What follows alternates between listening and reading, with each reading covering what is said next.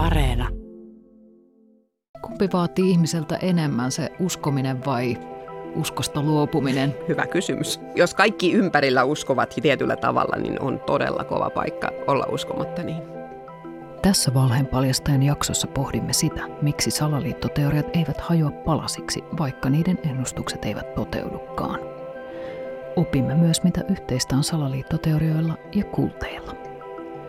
Minä olen Johanna Vehko ja vien sinut tutkimusmatkalle salaliittoteorioiden maailmaan. Tämä on Valheenpaljastaja. Tervetuloa mukaan.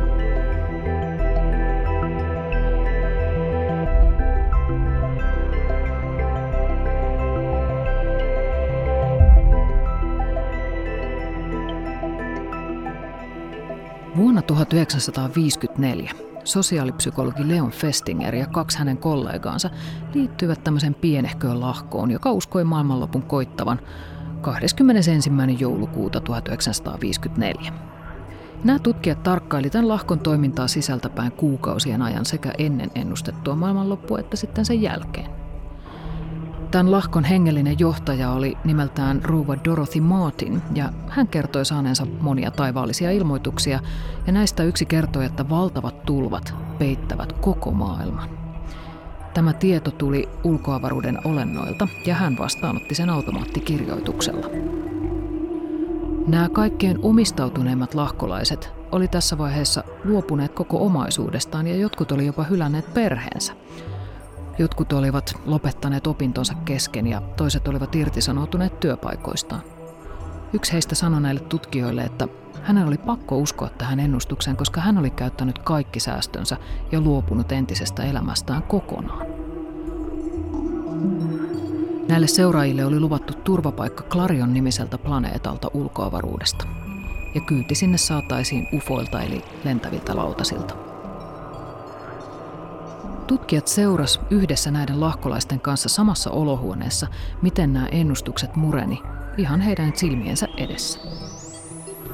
Kello löi 12 ja Ufon piti laskeutua takapihalle, mutta mitään ei tapahtunut. Noutoaikaa siirrettiin eteenpäin ja eteenpäin, mutta alusta ei seuraavanakaan päivänä kuulunut. Välillä siellä talossa ramppasi jotain pilailevia nuoria, jotka väitti tuoneensa viestejä Clarionista. Lehdistökin päivysti ulkosalla, mutta heille ei kyllä yleensä annettu mitään kommentteja. Kun tätä tuomiopäivää ei ennustuksista huolimatta kuulunut, tämän lahkon jäsenet eivät silti lakanneet uskomasta tähän ennustukseen. Heidän uskonsa itse asiassa vain voimistui. He eivät koskaan ennen tätä tuomiopäivää yrittäneet rekrytoida uusia jäseniä tähän lahkoon, mutta kun tuomiopäivää ei tullutkaan, niin he alkoivat tehdä käännytystyötä. Näiden lahkolaisten oli helpompaa hyväksyä, että maailmanloppu siirtyy hamaan tulevaisuuteen, kuin romuttaa koko uskomusjärjestelmänsä. Tässä valheenpaljastajan jaksossa me kuullaan, mitä tapahtuu, kun salaliittoteorian ennustukset eivät toteudukaan. Tervetuloa valheenpaljastaja podcastiin Katja Valaskivi. Kiitos. Sä olet apulaisprofessori, jonka erikoisalaa on uskonto ja digitaalinen maailma ja oot taustaltasi myös mediatutkija. Hmm, kyllä. Viime vuosina sä oot tutkinut aika paljon salaliittoteorioita. Hmm. Kerro vähän siitä. No se tuli vähän niin kuin sille tavallaan vahingossa, koska me oltiin tutkittu pitkään terrorismia ja mediaa. Ja, ja todettiin, että terrori-iskujen yhteydessä erilainen salaliittoteoreettinen aineisto rupeaa kiertämään. Ja sitten me päätettiin, että niitä ei voi aina vaan jättää sille, että tämä on hälyä, vaan että pitää oikeasti katsoa myös, että mitä siellä on. Ja sitten hän, kun me oltiin juuri, juuri saatu sitten rahoitusta tämän tutkimiseen, niin, niin sitten tapahtui korona ja sitten tapahtui QAnon ja, ja Yhdysvaltain presidentinvaalit ja, ja muut tämmöiset. Ja, ja sitten se itse asiassa meidän fokus tavallaan muuttui hiukan sieltä terrorismista enemmänkin sitten näihin, näihin niin kuin pandemiaan liittyviin ja, ja tähän QAnoniin liittyviin. Ähm, Katja Valaskivi, onko QAnon kultti? Niin, tota, mm, QAnonissa on kulttimaisia piirteitä. Voidaan ajatella, että kultti on usein sellainen niin kuin pienen piirin tai pieni yhteisö tai pienen piirin sitoutuminen johonkin äm, ajatusmaailmaan, uskomusmaailmaan. Tai sitten fanikulttuurin puolella ajatellaan, että johonkin tiettyyn aineistoon, tiettyyn kuviteltuun maailmaan tai tiettyihin hahmoihin. Ja, ja mä ajattelen, että QAnonissa on sekä tämmöisiä vähän niin kuin uskonnollisen kultin piirteitä jonkun verran, ja sitten siinä on tämmöisiä niin kuin sosiaalisesti tämmöisiä fanikulttuurisia piirteitä, erityisesti sen takia, että se on tämmöinen, tämmöinen media-ajan ilmiö, ja, ja, ja se on sosiaalisen median aineistoa, jota ihmiset niin kuin, äh, fanikulttuurin... Äh, sisältöjä, niin tämän QAnonin sisältöjä. Tämä on tämmöistä niin kuin crowdsourcing, tämmöistä niin kuin alhaalta päin nousevaa ihmisten itse tekemää, niin kuin fanikulttuurikin on. Vähän niin kuin fanifiktiota, että, että kirjoitetaan niitä tarinoita uudelleen ja uudelleen ja uudelleen eri tavoin ja, ja tuotetaan erilaisia meemejä, erilaista aineistoa. Ja, ja siinä, siinä se niin kuin kultissa olennaista on tietysti se sisäpiiriläisyys ja sitten siellä voidaan erilaisilla, niin kuin tämmöisissä someajan kulteissa, niin voidaan erilaisilla juuri siihen erilaiseen aineiston tuottamiseen ja ajattelemiseen ja, ja niin kuin itse asiaan syvällisesti perehtymällä voidaan osoittaa tämmöistä niin kuin sitoutumista ja kerätä sosiaalista pääomaa. Ja, ja siinä mielessä voi ajatella, että tässä QAnonissa on tämmöisiä erilaisia kulttimaisia piirteitä. No entäs onko se sitten uskonto? No sanotaan näitä, sitä voi tarkastella uskontona. Sitä voi tarkastella sellaisina, siis tietenkin mm, voisimme käyttää koko tämän ajan uskonnon määritelmään, koska, koska tota noin, niin, jos ajatellaan, että uskonto on jotakin sellaista, mihin ihmiset uskovat yhdessä, niin, niin silloinhan se laajenee tosi laajaksi. Voidaan ajatella, että meidän talousjärjestelmä on uskonto.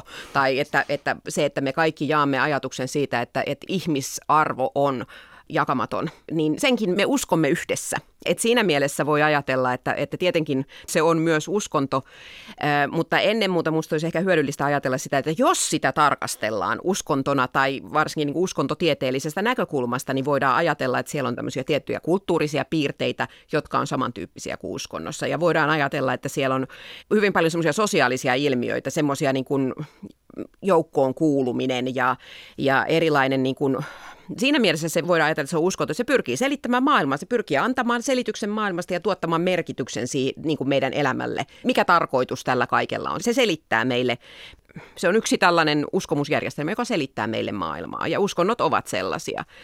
Ja, ja sitten jos sitä tarkastellaan niin kuin tämmöisinä erilaisina käytäntöinä, niin, niin uskontojakin voidaan tarkastella erilaisina käytäntöinä. Eli, eli mitä ihmiset tekevät näillä uskomuksilla, mitä ihmiset tekevät niillä aineistoilla, mitä, kuinka he harjoittavat tätä uskontoa. Ja, ja sitten tietysti tämä QAnon erityisesti on kiinnostava siitä näkökulmasta, jos tarkastellaan niin kuin, Äh, niin kuin vallan näkökulmasta.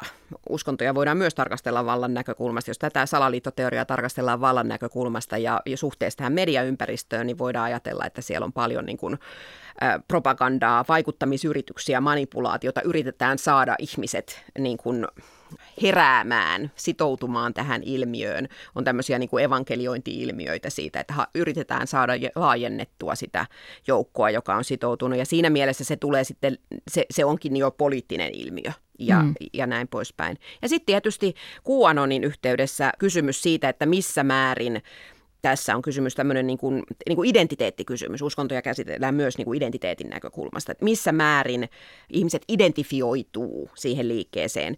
Että, että jos ajatellaan, että se on niin kuin, niin kuin vastaus kysymykseen, kuka minä olen, että sanooko ihminen, vastaako ihminen siihen, että minä uskon, että kuu on olemassa ja uskon, että kuu on tällainen tota noin, niin, syväkurkku, joka kertoo meille totuutta siitä, mitä meidän poliittisessa elämässä on meneillään, niin, niin tavallaan silloin siitä tulee identiteetti ja, ja Yhdysvaltain tilanteessa tietysti tämä niin kuin, se, miten voimakkaasti tässä niin kuin on identifioitu Trumpiin, niin, niin se, on, se on aika keskeinen ja se ikään kuin osa sitä poliittista identiteettipeliä, mitä Yhdysvalloissa pelataan tällä hetkellä. Joo. Mä mietin vielä tuota kultin ja salaliittoteorian mm. eroa, että onko salaliittoteoria ikään kuin demokraattisempi versio kultista? Siinä mielessä, että kulttihan on yleensä, se vaatii niin kuin vahvan johtajan, kun taas salaliittoteorioissa mm. esimerkiksi QAnon on aika malliesimerkki siitä, että että siinä ihmiset yhdessä etsii niin. johtolankoja, mm. kaikenlaisia vihjeitä, niitä tulkitaan, niitä Qn ennustuksia ja, ja mm. yhdessä mm. ikään kuin rakennetaan sitä, sitä tarinaa. No, no siinä mielessä mä ajattelen, että se enemmänkin linkkautuu tämmöiseen niin kuin kulttifaniuteen että kulttifanius on just tämmöistä niin kuin ruohonjuuri yhdessä tekemistä ruohonjuuritason. Toki sielläkin on niitä tärkeitä johtohahmoja, ja, ja niin QAnonissakin on johtohahmoja ja se, se niin kuin, johtajuus lunastetaan juuri sillä aktiivisuudella sen aineiston tuottamisessa. Että joo, tässä tietysti on, joo, on olemassa siis semmoisia uskonnollisia kultteja, jossa on, on vahva johtaja, mutta tämä on niin kuin QAnon tämmöisen, mä ajattelisin tämmöisenä niin kuin nettiajan tämmöisenä niin kuin, just niin kuin crowdsourcing tyyppisenä Eli ilmiönä. sehän on joukkoistaminen Joukkousta, suom- suomeksi, eikö niin? kultti. Ehkä se voisi näin, niin kuin, tämä on nyt vähän tälleen niin kuin, ähm, arkisesti todettuna. En, en, en nyt ehkä ihan sitoudu tähän, mutta, mutta sehän olisi hauska ajatus, joukkoistettu kultti. Niin. Ähm, mä kerroin tässä tämän jakson alussa Leon Festingerin kuuluisesta tutkimuksesta, joka hmm. 50-luvulla tehtiin, lienee sullekin tuttu tutkimus. Mennään kohta vähän tarkemmin siihen. Mä tiedän, että sitä kohtaan on myös esitetty paljon kritiikkiä. Joo. Mutta mua kiinnostaa verrata sitä nyt QAnonin sen takia, että QAnonissa on ollut todella monta ennustusta, Joo. jotka Kyllä. eivät ole tulleet toteen, mm-hmm. eivät ole toteutuneet. Ja tällaisiahan on ollut esimerkiksi äh, mitä kutsuttiin myrskyksi, Joo. The Storm, äh, johon kuuluu monien esimerkiksi johtavien demokraattipoliitikkojen pidätyksiä ja jopa murhia. Mm. Sellaisia, että, että heitä olisi lähetetty Guantanamo-vankilaan, tämän mm. tyyppisiä mm. asioita. Hillary Clinton piti pidättää ja kaikille näille annettiin päivämääriä, että milloin mm. ne tapahtuvat. Mm. Mutta nämä oli kuitenkin vielä semmoisia aika pieniä asioita. Mm. Pienempiin ennustuksiin kuului myös muun muassa John F. Kennedy Jr.in ylösnousemus, jolle mm. myös annettiin päivä. Hän kuoli siis lentoonnettomuudessa oikeasti vuonna 1999. Mutta suurin ennustus oli sitten tietysti, että Donald Trump valitaan uudestaan mm. Yhdysvaltain presidentiksi. Mm. Ja kun tämä ei tapahtunut, mm. niin miten QAnon seuraajat tähän reagoivat? No täytyy tässä nyt todeta, että siis se QAnonhan ei ole niin kuin yksi ilmiö. Se ei ole yksi kultti, eikä niin kuin, äm, et mun mahdotonta sanoa, että miten seuraajat reagoivat tähän, koska seuraajan määritelmäkin tässä on niin epämääräinen. On sellaisia ihmisiä, jotka ovat tulleet jakaneeksi sen tapasta aineistoa netissä sen kummemmin sitoutumatta ja identifioitumatta siihen. Ja sitten on niitä, jotka ovat tehneet sitä poliittisen projektin ja nimenomaan sitoutuneet siihen niin kuin nimenomaan Trumpin uudelleenvalintaan. Tota, niin kuin näissä kaikissa aikaisemmissa noissa esimerkkeissä, mitkä oli hyvä listaus siitä, että mitä kaikkea siellä on ennustettu, eh, niin, niin tota, ja muutakin on vielä ennustettu, mutta se, kun me on seurattu nimenomaan niitä somekeskusteluja, niin kaikkiin niihin toteutumattomiin ennustuksiin on voitu keksiä selitys. Joko niin, että, että miten, miksi se on siirtynyt, tai niin, että, että miksi se itse asiassa on tapahtunut, mutta vain näyttää siltä, että se ei ole tapahtunut, että esimerkiksi nämä henkilöt on vangittu, mutta he ovat jalkapannan varassa kotona. Tai sitten, että heidät on itse asiassa teloitettu, mutta heillä on kaksoisolennot. Eli on, on ikään kuin tämmöisiä, aina, aina voidaan selittää uudelleen. Ja mitä Trumpin uudelleenvalintaan tulee, niin sehän on tavallaan helppo selittää sillä tavalla, että, että se ei vielä ollutkaan, että se on lykkääntynyt. Eli uskollisimmat ajattelevat niin, että no se on viimeistään sitten seuraavissa vaaleissa. Toki on niitä ihmisiä ja niitä mukana olleita, jotka ovat niin kuin perinpohjaisen pettyneitä ja, ja todenneet, että, että he ovat tulleet huijatuiksi. Että sellaistakin näkee. Ja ihmisiä, jotka on erkaantuneet ja irtautuneet QAnonista ja, ja myöskin niin kuin Trumpin kannattamisesta, koska ovat menettäneet uskonsa, mutta, mutta tota noin, niin, niin kuin mitä Yhdysvaltain tilanteeseen tulee, niin eihän se kahtiajako ole hävinnyt mihinkään, vaikka siitä nyt media puhuu vähemmän, eikä ne ilmiöt, jotka on kietoutuneet myös QAnoniin, niin ei ne ole, ne ole muuttuneet mihinkään. Ja QAnon taas puolestaan, niin, niin se on alusta pitäen ollut semmoinen erittäin, sanotaan synkretistinen, sellainen, että se, se sitoo itseensä erilaisia aineksia erilaisista niin kuin uskonnollisista myyteistä, erilaisista narratiiveista, joista osa on keksitty ihan just ja osa on vähän vanhempia ja sitten se on aina nivonut tai kutonut omaan kudokseensa sen hetkiset ajankohtaiset tapahtumat. Eli mikään näistä ei häviä näistä mekanismeista sillä, että jokin yksi ennustus lakkaa olemasta. Mm. Eli monilla ihmisillä tuntuu nyt tällä hetkellä olevan vähän semmoinen käsitys, että QAnon on vähän niin kuin menneen talven lumia, mm. Mm. Äh, mutta nähdäkseni se ehkä johtuu pikemminkin vain siitä tämä käsitys, että, että media yksinkertaisesti niin. ei puhu siitä yhtä mm. paljon enää. Joo, Joo no siis, siis siinä on tapahtunut aika monenlaisia asioita, mitkä vaikuttaa siihen, että se näkyy vähemmän.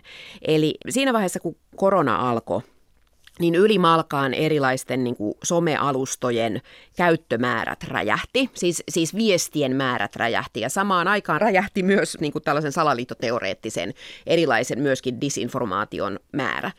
Ja silloin se rupesi tämäkin ilmiö näkymään hyvin voimakkaasti näissä niin kutsutussa valtavirtasomessa. Mä kutsun niin kuin Twitteriä, YouTubea ja, ja Facebookia valtavirtasomeksi, koska siellä on niin kuin miljardeja käyttäjiä.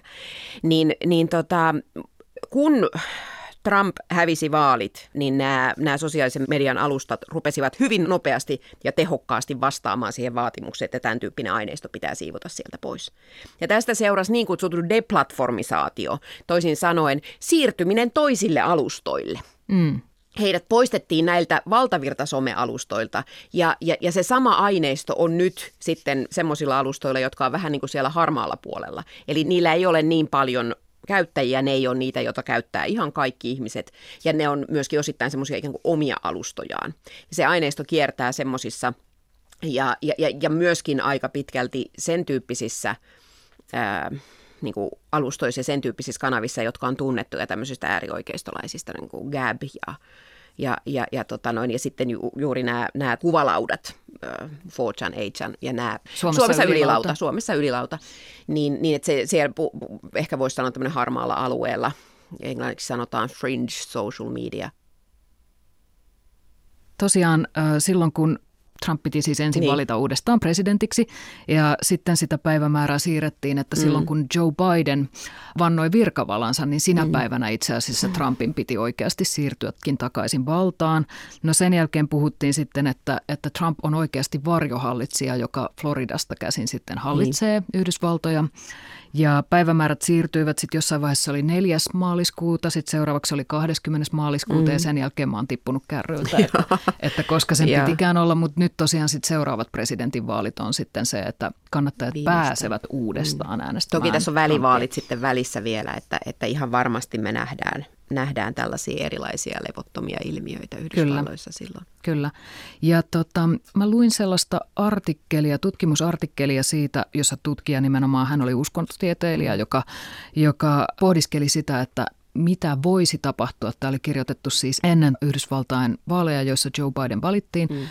Että mitä voisi tapahtua, jos Trumpia ei valita, mm. että miten QAnon seuraajat siihen suhtautuvat. Mm. Ja hän siinä ennusti, että tulemme näkemään väkivaltaa. Mm. Ja mm. niin hän mm. sitten kävi, että Kyllä. 6. tammikuuta Joo. siellä paljon nähtiin, kun Kapitolille ihmiset, ihmiset rynnistivät, niin siellä oli todella paljon Q-symboliikkaa. Oli. Joo. Toki siellä oli paljon muutakin. Siellä oli ihan, ihan tämmöisiä niin kuin puolisotilaallisia äärioikeistolaisia järjestöjä ja, ja, ja hyvin, hyvin monenlaisia tämmöisiä pieniä järjestöjä, joita oli jo aikaisemmin nähty Yhdysvalloissa siellä Charlesvillen, voisi sanoa iskussa tai niissä mielenosoituksissa, oikeiston mielenosoituksissa ja vasta mielenosoittajien niin kuin, vasta mielenosoittajia vastaan hyökkäämisessä, niin, niin, niin siellä oli niitä samoja joukkoja. Että tässä on kysymyksessä myöskin sellaista systemaattista tämmöisen niin kuin väkivaltaisen äärioikeistolaisuuden laajentumista, jossa niin kuin QAnon on osittain osallisena ja osittain sitten taas se on, se on ihan muuta. että se on sitten osittain myöskin sellaista niin kuin someajan ilmiötä, johon sitten nivoutuu ihmisiä, jotka eivät millään tavalla ole, ole sitoutunut näihin tällaisiin ajatuksiin. No millä tavoin suomalaiset QAnon seuraajat ovat suhtautuneet näiden ennustusten mm. toteutumattomuuteen? No kun, kun nämä ilmiöt tavallaan aina niin kutsutusti lokalisoituvat, eli ne, ne eli sovellet paika- paikallistuvat, paikallistuvat, niin, ne, ne tota noin, niin ilmiöt siirtyvät paikasta toiseen tavoilla, jossa ne aina liittyy sitten siinä kyseisessä paikassa – niin kuin tärkeisiin ja ajankohtaisiin poliittisiin kysymyksiin. Niin ajattelisin, että, ja, ja kyllä se nyt osittain siellä aineistossa myös näkyy, että se ei ole ollut niin kuin alun perinkään sillä tavalla niin keskeinen asia se nimenomaan Trumpin kiinnittyminen, vaan siellä on ollut sit muita kysymyksiä. Suomessa me on nähty tota noin, niin, mielenosoituksiakin, jossa se niin kuin kärki suuntautuu EUn vastustamiseen tai johonkin muuhun semmoiseen asiaan, joka on täällä ajankohtaisempi. Toki siinä niin kuin tässä mytologiassa, joka suomalaisissakin someissa on kiertänyt, niin se, se niin kuin Trumpin rooli on siellä keskeinen. Ja Suomessakin jonkun verran näkyy sitä, että, että ihmiset ovat niin kuin pettyneet tähän ja todenneet, että tämä oli niin kuin huijausta ja että, että jättäneet sitten liikkeen tai jättäneet sellaisten ajatusten pyörittämisen netissä. Ja Suomessahan tämä on kaiken kaikkiaan ollut niin kuin kokonaisuudessaan aina pitää todeta, että se on hyvin marginaalinen ilmiö. Se on hyvin pieni ilmiö ja sen niin kuin kokoonsa nähden se on niin kuin Suomen olosuhteissa se on saanut aivan suhteettoman huomion, mutta tietysti tämä meidän mediaympäristö on sellainen, tällaiset ilmiöt on aina globaaleja ja kaikki erittäin voimakkaasti globaalisti leviävät ilmiöt, ne näkyy myös Suomessa ja ne näkyy sitten niin kuin, joko ne näkyy näillä tämmöisillä vähän vähemmän levinneillä tai vähemmän käytetyillä alustoilla tai sitten ne nousee sieltä ihan, ihan tota noin, niin meidän kaikkien tietoon yleensä journalismin välityksellä. Miten vaikeaa ihmisten on sitten tällaisissa yhteisöissä – Toki ne on yleensä mm. jossain internetissä ne yhteisöt. Mm. Ää, miten vaikeaa näiden ihmisten on esittää epäilyksiä tätä kulttia tai salaliittoteoriaa kohtaan? No se on aika kiinnostavaa. Tota, semmoisiin niin tämmöisiin sisäpiiriryhmiin tai sellaisiin, sellaisiin ryhmiin, jossa no me tunnetusti tiedetään, että Facebook-algoritmi toimii niin, että se tuo yhteen samanmielisiä. Se pyr, niin kuin niissä ryhmissä pyrkii niin kuin tuottamaan ihmisille sellaista tota, noin, aineistoa, jota he ovat aikaisemminkin katsoneet. Näin ollen se niin kuin ruokkii sitä sellaista samanmielisyyttä. Ja, ja sitten niissä ryhmissä, niissä muodostuu se sellainen tietynlainen kulttuuri, myöskin ihmistoiminnallis sosiaalisena toimintana, jossa on tietyt asiat, joita ei voi kritisoida. Ja sitten on tietyt asiat, joita voi niin kuin avata. Voi esimerkiksi semmoinen tilanne, jossa joku ihminen on niin kuin tulossa ja kiinnostunut ja tulee liikkeeseen, niin aika paljon näkyy sellaisia keskusteluja, joissa – ihminen esittää kysymyksiä, jotka tavallaan eivät ole sopivia siinä yhteisössä, ja sitten hänet hyvin nopeasti ohjataan siihen, että mikä on meikäläistä ajattelua ja miten, miten me ajattelemme tästä. Ja, ja tätä tietysti tapahtuu ihan kaikenlaisissa, kaikenlaisissa ryhmissä. Yksi semmoinen aika kiinnostava keskustelu, jonka muistan tässä nyt, niin oli semmoinen, missä missä joku tällainen vastikään liikkeen piiriin tai tämän aineiston kohdannut ihminen kysyi, että miten me suhtaudutaan enkeleihin? Ja, ja, ja tota, ja se oli kiinnostavaa, kun sieltä tuli niin kuin kaksi täysin vastakkaista näkemystä, että siellä oli toisaalta pikkusen tämmöinen niin kuin ehkä New Age-henkinen ja tämmöinen niin kuin, niin kuin vähemmän johonkin tiettyyn oppiin kiinnittyvä, joka on ilman muuta semmoinen, että tietenkin enkeleitä on olemassa ja siihen tuli pitkästi vastauksia ja, ja selityksiä. Ja sitten toinen, joka oli sitten niin kuin vetosi kristilliseen pohjaansa – ja, ja siihen, että hänen kristillisessä käsityksessään niin kuin enkelit ovat tämmöisiä hyvin tietynlaisia ja liittyvät vain tähän niin kuin tiettyyn, tiettyyn asiaan. Ja, ja tota noin, että, että ne eivät ole sellaisia, jotka niin kuin täällä heiluu meitä suojelemassa. Niin kuin, et, että se oli aika kiinnostavaa, että siinä niin kuin, ja he, he pystyivät kuitenkin täysin sovussa olemaan tässä niin kuin QAnonin niin kuin laajassa, laajan sateenvarjon alla. Mm. Että, että tota, niin kun, siinä tietyllä tavalla tässä tämmöisessä joukkoistetussa salaliittoteoreettisessa pohdiskelussa, niin se, se ydin on tavallaan semmoinen niin etsiskely ja epäileminen ja, ja, ja tämän tyyppinen, että kyllä siellä voi esittää vastakkaisia ajattelua. Mutta toki sitten on ne tietyt ydinuskomukset, että jos niitä kohtaan esittää niin kuin sellaista voimakasta kritiikkiä, niin kyllä sieltä sitten aika äkkiä, äkkiä tulee aika kovaa niin kuin vastaan. Ja sitten tietysti väärimmillään poistetaan, poistetaan ja vajennetaan sillä, että, että poistetaan ryhmistä ja näin poispäin. Um, alussa puhuin tästä Leon Festingerin mm. tutkimuksesta, niin siinähän myöskin sen ryhmän, jota he tutkivat, sen ryhmän nimi oli The Seekers, eli mm, etsijät. Kyllä, kyllä. Ja tosiaan siinä tutkimuksessa syntyi tämmöinen psykologian käsite kuin kognitiivinen dissonanssi, mm. jonka Leon Festinger popularisoi käytännössä sen, sen tutkimuksen avulla ja myöhemmin kirjoitti sitten toisen kirjan siitä. Ja tota, sillä tarkoitetaan varmaan monelle itse asiassa koulun psykologian mm. tunneilta tuttu, tuttu käsite tämä kognitiivinen dissonanssi. Sillä tarkoitetaan tiedon ja asenteen välistä ristiriitaa. Eli kun meillä on uskomuksia tai arvoja, jotka on keskenään ristiriidassa, niin se aiheuttaa meissä ihmisissä tämmöistä epämukavuuden mm. tunnetta. Mm. Ja sen takia on todella vaikeaa ottaa vastaan sellaista tietoa, joka sotii tämän niin kuin meille tärkeiden uskomusten mm. kanssa. Kyllä. Selittääkö tämä sun käsityksen mukaan, kuinka paljon tämä kognitiivisen dissonanssin käsite tätä, että salaliittoteoriat ja kultit, kun niiden ennustukset kaatuvat, niin ihmiset eivät niistä lähdekään. Mm.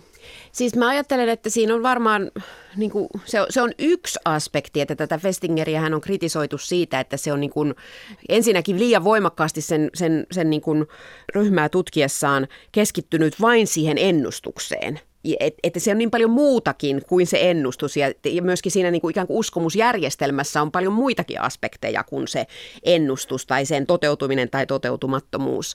Ja, ja, ja näin ollen tietyllä tavalla siellä voi olla niin kuin sellaista jatkuvuutta – joka säilyy niin kuin tavallaan tämän, tämän niin kuin totesin tämän kuuanonin suhteen, että siellä on niin paljon kaikkea muutakin ja siinä toimintatavassa on asioita, jotka jatkuu riippumatta siitä, että toteutuuko joku yksi ennustus tai ei. Toki kuuanon on siitä erilainen kuin tämä Festingerin tutkimaryhmä, että, että kuuanonissa on ollut aika monenlaisia ennustuksia ja se on muutenkin enemmän ehkä tämmöinen amebamainen. Mutta tätä Festingerin tutkimusta on myöskin kritisoitu siitä, että se ei tähän niin kuin itse tähän ydinmalliinsa ottanut mukaan sitä, mikä näkyy läpi sen kirjan, että, että niin kuin nämä niin kuin uskovaiset, tähän, tämän liikkeen jäsenet, niin ne läpi matkan koko ajan tekivät tämmöistä niin kuin kognitiivista korjaavaa työtä tai tämmöistä niin kuin hyvin kekseliästä ja innovatiivista mukautumista siihen, että, että niin kuin ne ennustukset ei toteutuneetkaan. Että siinähän liikkeessä kanssa aina koko ajan siirtyy ja siirtyy ja siirtyy eteenpäin. Niin tämä tämmöinen... Öm, tavallaan että se, se ei ole pelkästään niin, että, että tota noin niin, äm, on niin kuin, että, tai että se on se ristiriita, joka on se olennainen, vaan on, on niin, että se, se, se uskomus korjaa itseään niin, että se vastaisi sitä niin kuin todellisuutta. Että ehkä se on enemmänkin se syy, miksi se ei, ei niin kuin se jonkun ennustuksen toteutumatta jääminen ei erota välttämättä kaikkia liikkeestä. Ja myöhempi tutkimushan on selittänyt näiden kulttien ja salaliittoteorioiden selviytymistä tämän kognitiivisen dissonanssin lisäksi muun muassa tämmöisellä järkeilyllä. Kyllä, Eli että, että just, että mm. no se epäonnistuminen, mm. se johtuu jostain inhimillisestä virheestä mm. esimerkiksi mm. tai tai nyt ei vaan ollutkaan oikea päivämäärä tai niin poispäin. Niin. Ää, tai sitten vahvistaminen on toinen. Mm. Eli tärkeintä tässä on kuitenkin, vaikkapa QAnonissa, että tärkeintä tässä on ollut tämä meidän matka kohti tätä valaistumista. Joo, ja ihmiset ovat heränneet, ihmiset ovat mm. alkaneet keskustella näistä asioista. Ja kun mm. on kerran herännyt, niin ei voi mennä takaisin nukkumaan. Joo. Tämä on aika tyypillistä mm. QAnon puhetta. Kyllä. Joo, siis olennaista näissä ilmiöissä, niin kuin mitä on ehkä sitten myöhemmässä tutkimuksessa ruvettu korostamaan, on se, että, että kysymyksessä on niin kuin, niin kuin, että, että tämä ei ole niin kuin ensisijaisesti tai ainakaan vain psykologinen ilmiö, vaan tämä on, tämä on sosiaalinen ilmiö. Tässä ei ole kysymys niin kuin, niin kuin yksittäisen ihmisen toiminnasta, vaan kysymys on siitä, että se sosiaalinen yhteisö vahvistaa itseään uskossa. Ja tämähän on niin kuin myöskin ihan, ihan kaikenlaisessa uskonnollisuudessa, kaikenlaisissa myös ideologioissa, kaikessa niin kuin, äm, kaikissa maailman kuvissa – kuitenkin on kysymyksessä niin kuin kollektiivinen ja sosiaalinen prosessi. Ja, ja, ja tavallaan ehkä meidän on niin kuin nykymaailmassa vaikea ymmärtää tätä. Mulle esitetään hirveän usein tämä kysymys, että miksi joku uskoo salaliittoteorioihin? Tai että miksi joku uskoo sittenkin, niin kuin tässä nyt tämä aihe, että miksi sittenkin uskoo, vaikka on osoitettu, että hän on väärässä. Ja se, se tota noin, niin kun me eletään aikana, jolloin me kaikkiin niin kuin laajimmin jaetaan yhdessä se usko ja uskomus ja uskonto, että me olemme kaikki yksilöitä. Niin, niin meidän on hirveän vaikea ymmärtää sitä, että tämä on itse asiassa ensisijaisesti sosiaalista tämä meidän uskominen ja se, miten me mielletään maailma. Ja, ja sen takia nämä on nyt korona-aikana niin kovasti herättäneet kiinnostusta nämä erilaiset salaliittoteoriat, koska se meidän tavanomainen tapa uskoa siitä, mikä maailma on, on vähän nyrjähtänyt tämän koronan takia. Hmm. Kumpi vaatii ihmiseltä enemmän, se uskominen vai uskosta luopuminen? niin, niin, hyvä kysymys. Se on hyvä kysymys. Tota... Siis, jos, jos kaikki ympärillä uskovat tietyllä tavalla, niin on todella kova paikka olla uskomatta niin. Palataan hetkeksi vuoteen 1954. No, se joulukuun 21. päivä tuli ja meni.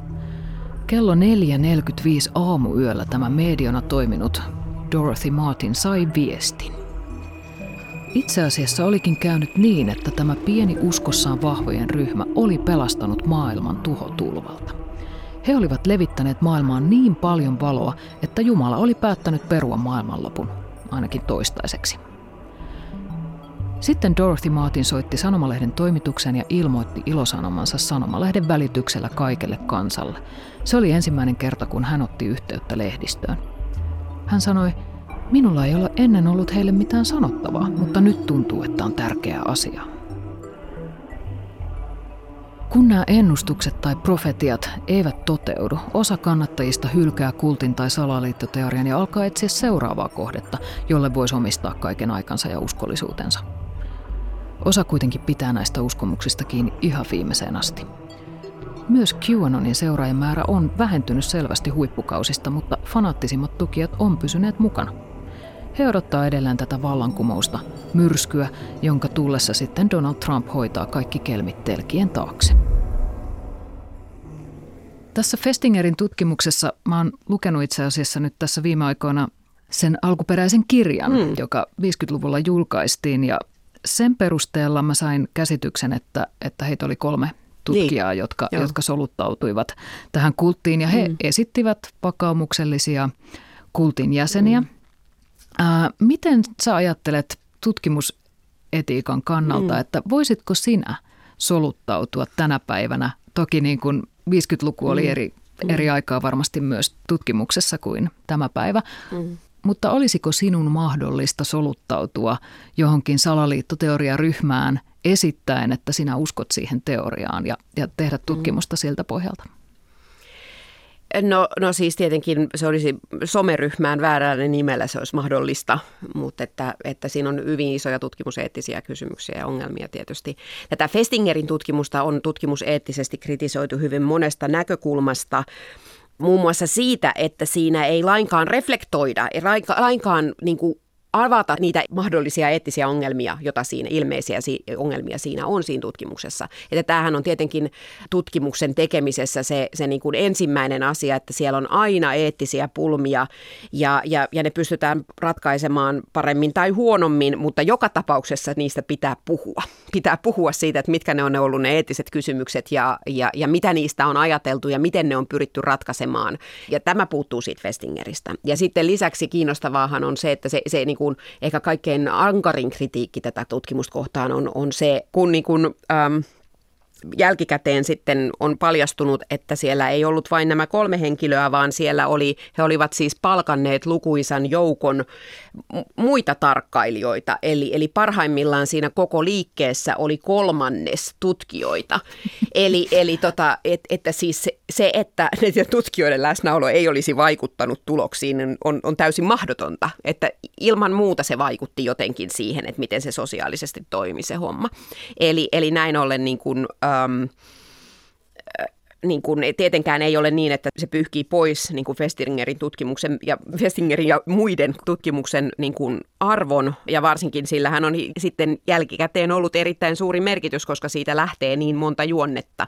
Mutta, mutta tota noin, niin, ähm, kyllähän siellä on ollut niin kuin ihan valtavia ongelmia. Nä, tällaisella asetelmalla ei, ei olisi mitenkään mahdollista nykyaikana niin kuin, ja sitten tietysti siis niin kuin fyysisesti minun ei olisi mahdollista soluttautua ryhmään edes teoriassa, koska olen julkisesti puhunut näistä asioista niin paljon, että taitaisin olla tunnistettava. Aivan, aivan. Katja Valaskivi, jos Donald Trumpia ei valita seuraavaksi Yhdysvaltain presidentiksi nyt Joe Bidenin ensimmäisen kauden päätteeksi, selviääkö QAnon salaliittoteoria myös siitä? Hmm. Niin, nyt mun täytyisi tässä tämmöinen profetia esittää, Kyllä. tämmöinen ennustus. Sitä toivon Joo. Joo, mä en ehkä, ehkä esitä ennustusta, mutta sen voin tavallaan ihan luotettavasti niin kuin aikaisemman historian perusteella todeta, että tämmöinen erilainen salaliittoteoreettinen äm, sen erilainen kierrättäminen ja yhteen kutominen ja, ja, ja semmoinen vähän niin kuin hattaranomainen kierto, niin se ei tule häviämään mihinkään. Ja että onko se sitten niin kuin kuun nimissä vai jonkun muun nimissä, niin se on sitten, se nähdään sitten silloin. Mutta joka tapauksessa myös Yhdysvaltain politiikkaan on aina kuulunut salaliittoteoriat ja, ja ne ei tule koskaan sieltä häviämään. Eli tota noin, niin en tiedä. Toinen kiinnostava ennustuksen kohde oli se, että mitä tapahtuu QAnonille, jos Donald Trump kuolee. Eli myöskin, niin kun, enkä ennusta siitäkään mitään, mutta, mm. mutta tota, mikäpä sen kiinnostavampaa kuin spekuloida ennustuksilla. Nimenomaan. Kiitos kun tulit Valheenpaljastaja podcastin vieraaksi Katja Valaskivi. Kiitos kun kutsuit. Salaliittoteoria on paljon muutakin kuin se itse salaliiton paljastuminen tai sitten sen paljastuminen, ettei mitään salaliittoa lopulta ollutkaan. On siis ihan turha kuvitella, että salaliittoteoriasta jotenkin päästäisiin sillä, että ne ennustukset epäonnistuu tai että esitetään vedenpitäviä todisteita siitä, ettei mitään salaliittoa ollut olemassakaan. Oikeastaan on paljon tärkeämpää ymmärtää, että mikä lopulta sitoo ihmisiä siihen uskomukseen tai siihen teoriaan.